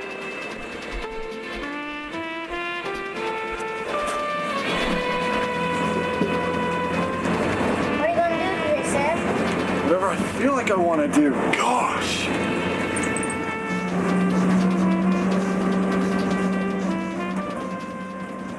I want my yes or no to be more positive in a minute, but like for a final thought, I guess like on this rewatch, I was kind of struck by how I don't want to say how little happens, but just like I do question sometimes if there's like a full thought or something to take away at the very end of this. Still entertaining and comedic, but do you guys get that where it's almost like a little too goofy? A little too A little too raff. a little too raff. It's quiet. Too quiet. a little too quiet. I mean, it sounds like they stretched their budget as far as they could. I mean, maybe it's just kind of what he had to do. I don't know. I think it's fine, Josh. It doesn't bother me in that way. Me neither. I mean, obviously it's not nocturnal animals, right? But it's not Yeah. supposed to be. It's not that kind of movie. It's a series of events. It'd be with- kind of wild if it was that movie. You know what? Mash them up together. Let's try it out. Deb and Summer get Dynamite raped and murdered. animals. Oh my god. Thanks, Brett. Well, you said you wanted to be it to be nocturnal. So I think like with a comedy like this, sometimes it's okay to just like live with the characters for a while. And, you know, I think it's there is an arc in the movie to our main character, maybe some of the others, but the overall plot, I don't think it's that important sometimes. It just depends on the movie, you know. I've I've heard these kind of complaints before and this movie is still like an all-timer, uh, especially for comedies of its era, so it, it doesn't need to be anything more than what it is i think it, it's not over ambitious it's it's just the right amount My wife Teresa is a very practical person. and she didn't remember liking this movie very much in hindsight. And when she saw me rewatching it, she was like, So what is that about? And was like really pressing me on it. Like, no, what is it about? Like what's what's what happens in it? And it was such a hard question to answer to someone with that like f- frame of mind. It's like, uh I guess there's a dance, a high school dance or something. Like I don't know. It's in Idaho. Taylor, she's got eyes and ears. She could sit down and watch it. Well, she has, and she just doesn't like it. So I think she's just kind of pointing out like nothing happens. So why would she watch it again? I don't know. That's for the comedic value. Yeah. I guess so. But if you don't find it funny, and I have heard a lot of people, like a lot in my life, say that they don't like this movie. So I, I don't think it's that uncommon to dislike this, but that's because the comedy doesn't work for you, right? This movie lives on its comedy. And if you don't find this kind of stuff funny, like Napoleon's mannerisms and like the way he talks and the things he says to people and how like outlandish those things are and the responses are, then it, you're not going to like this movie. You're gonna have a bad time. If you don't like, li- if you don't like him blowing up at someone for no reason, then I think a lot of the stuff you're gonna miss. Like it's not gonna be for you. But to me, that's like comic gold. So I love that crap. Kylo, I would love for you to take the first crack at a yes or no. Would you mind doing that for us?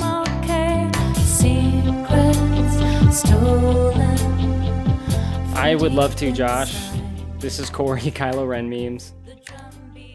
I'm gonna give this movie a yes because it is a, like I said, it's an all-timer of comedies of this era. I, I don't want to, I guess, be too general and say it's one of the greatest comedies ever made, but it's definitely of this era, right? If you're gonna say comedies of the 2000s, this is making some top 10 lists at least.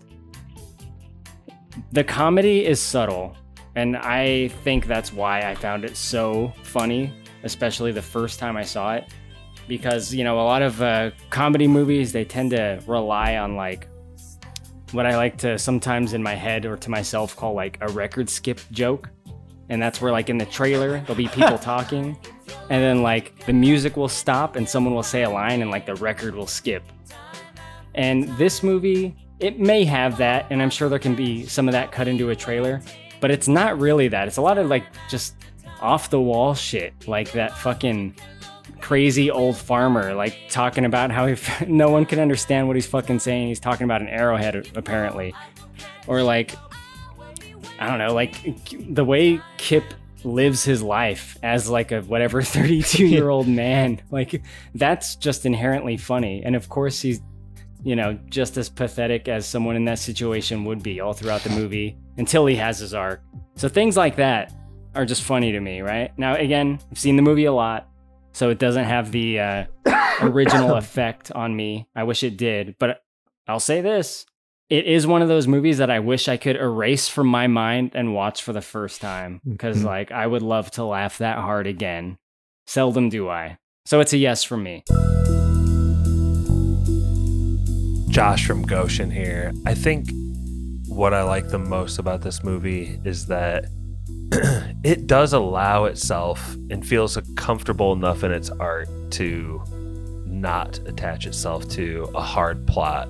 Like this movie mm-hmm. isn't about Napoleon Dynamite finding a dance partner for the very end of the movie. It's much more nuanced. There's much more specificity in the characters and like what they do and i think a lot of that was hit on tonight and i don't know i just like movies that are true that give you a sense of a slice of life that you're completely unfamiliar with and this movie does that twofold once not familiar with rural idaho two not familiar with anyone quite like napoleon dynamite I kind of get the feeling maybe the director or the writer is kind of got a little bit of Napoleon in him.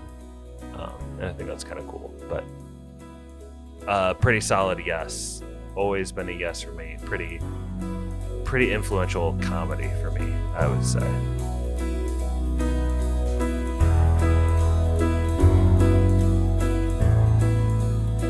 Let's keep going uh, west from Kylo. So I think that's Pappy, and then Stevie, and then Brett. Okay. Um, just to like piggyback on what you guys have said, I, I think this movie is incredible.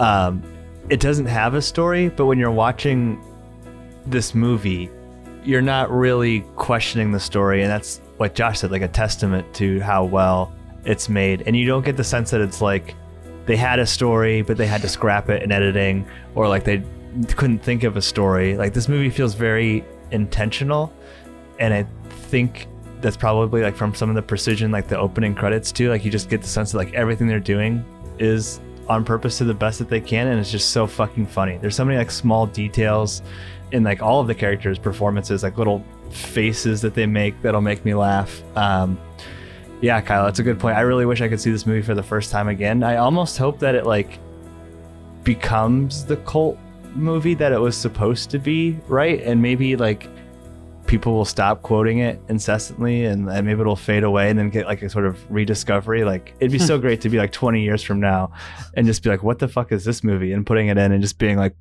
feeling the same things that we felt too. Like, what is this? And then the culminating in the dance, like great movie. One of my favorite comedies of the time. Um, I should probably up my score on Letterboxd to be honest. This is not a perfect movie, but a damn near perfect movie. Um, really well edited too. Short and sweet, hour 37 minutes. Mikey would have loved that. Uh, hard yes for me.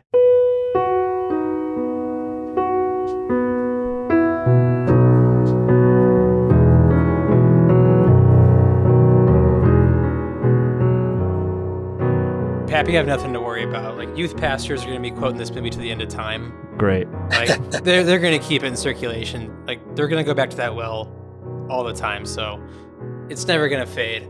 Um, yeah, I'm to give this movie a hard yes. Watch, I do quote it all the time. Watching it again, it's pretty remarkable what they did on you know call it shoestring, but four hundred thousand dollars isn't a whole lot, and to you know how influential it was after it kind of picked up steam after its initial release is pretty incredible too.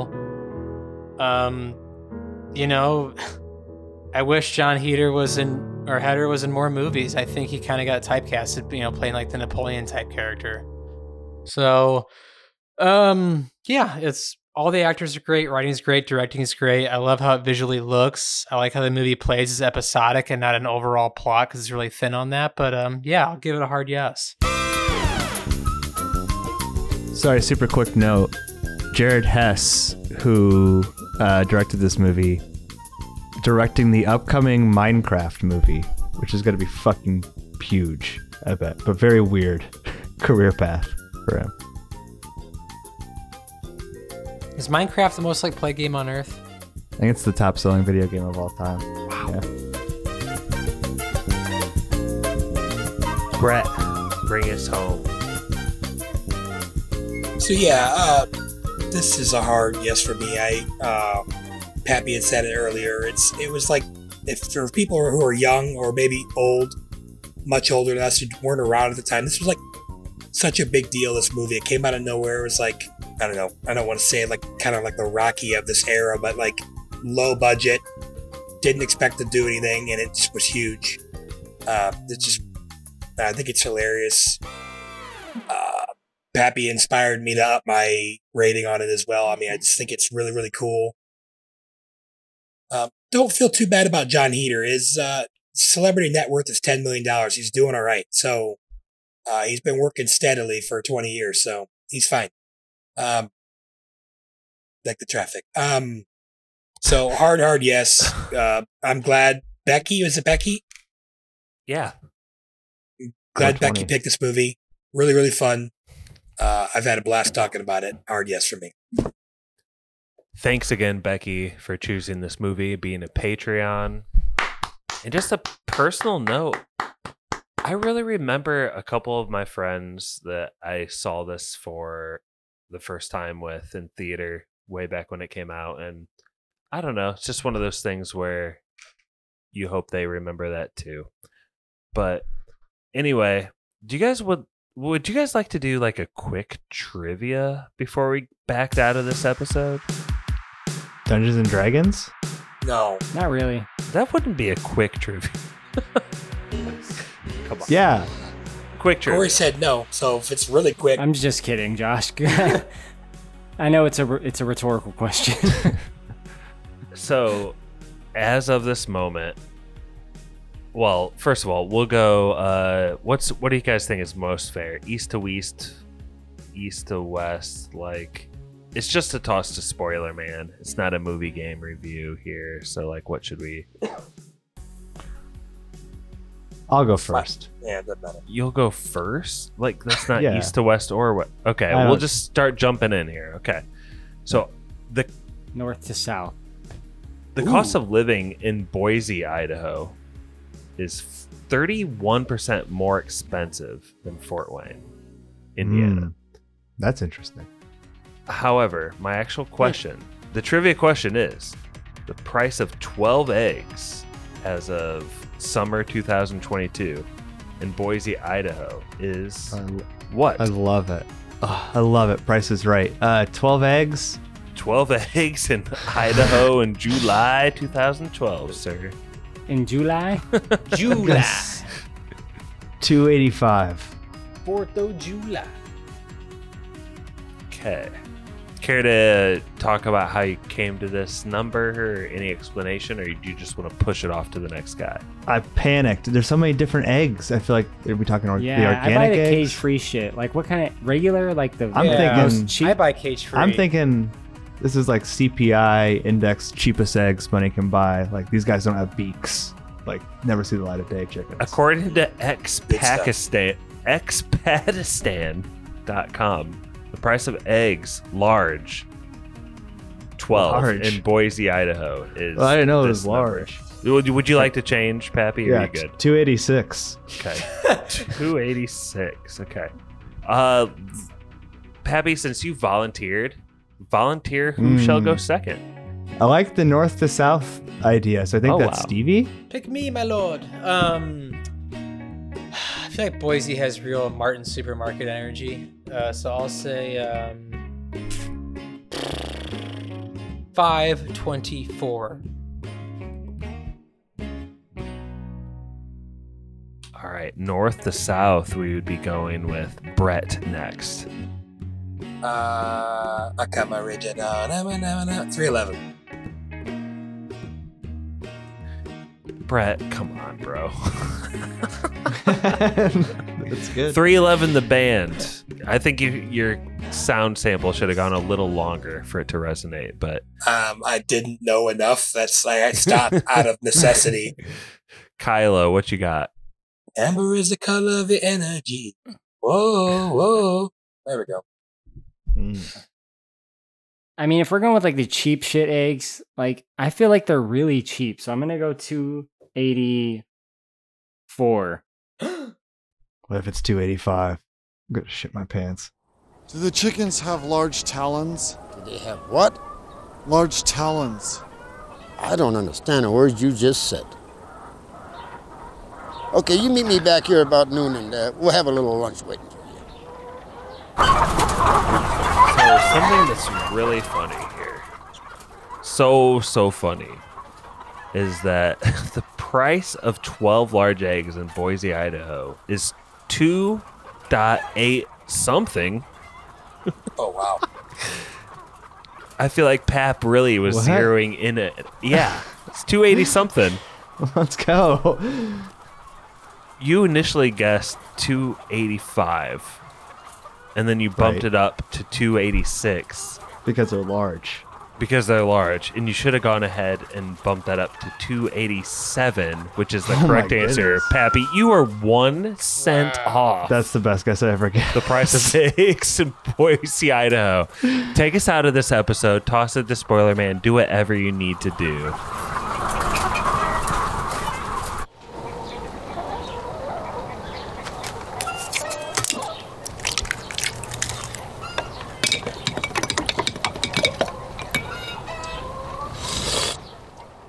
Swear to God, I didn't cheat. That was just the best guess I've ever had on the history of spoilers. Um, thanks again, Becky.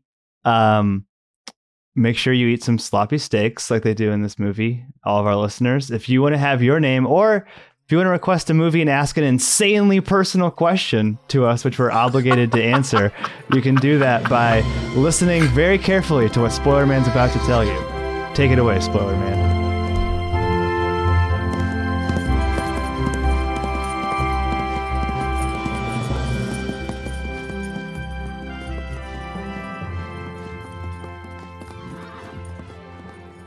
If you'd like to request an episode, hear your name read by Spoiler Man, or even just help us make podcasts, please check us out on patreon.com slash spoilers podcast. Our email is podcastspoilers at gmail.com.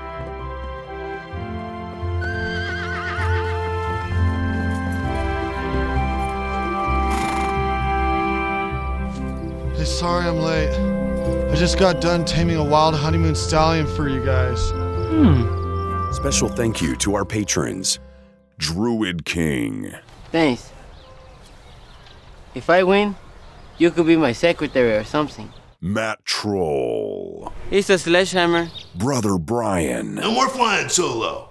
You need somebody watching your back at all times. Nick, I got sick. The Meg, That girl over there. David, Aren't you pretty good at drawing like animals and warriors and stuff? Nurse Stacy, Is there anything wrong?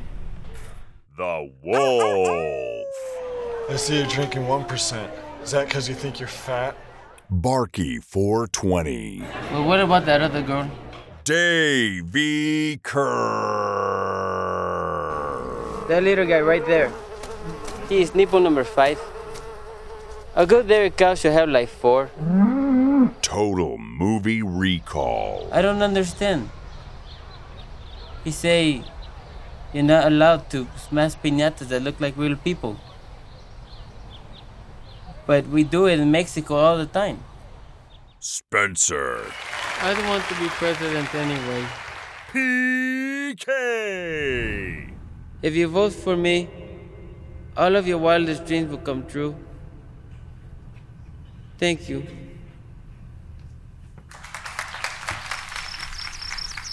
I uh, would like to give you this advice. And a fellow gave me some years ago. He said, when an argument arises, if you go outside and take a, a nice walk, you'll calm down and, and then you can go back and there won't be an argument. And you'll find that helps your health. All that fresh air and exercise will do you a lot of good. Is there anything else you'd like to ask about?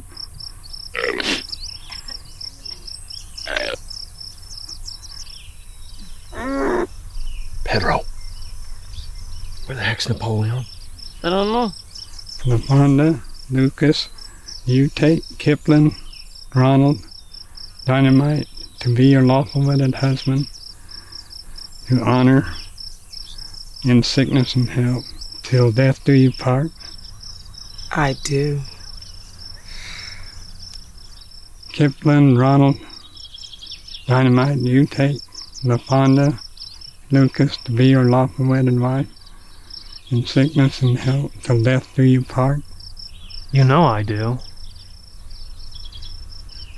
By the authority vested in me, I pronounce you man and wife. You may kiss the bride. That was spoilers.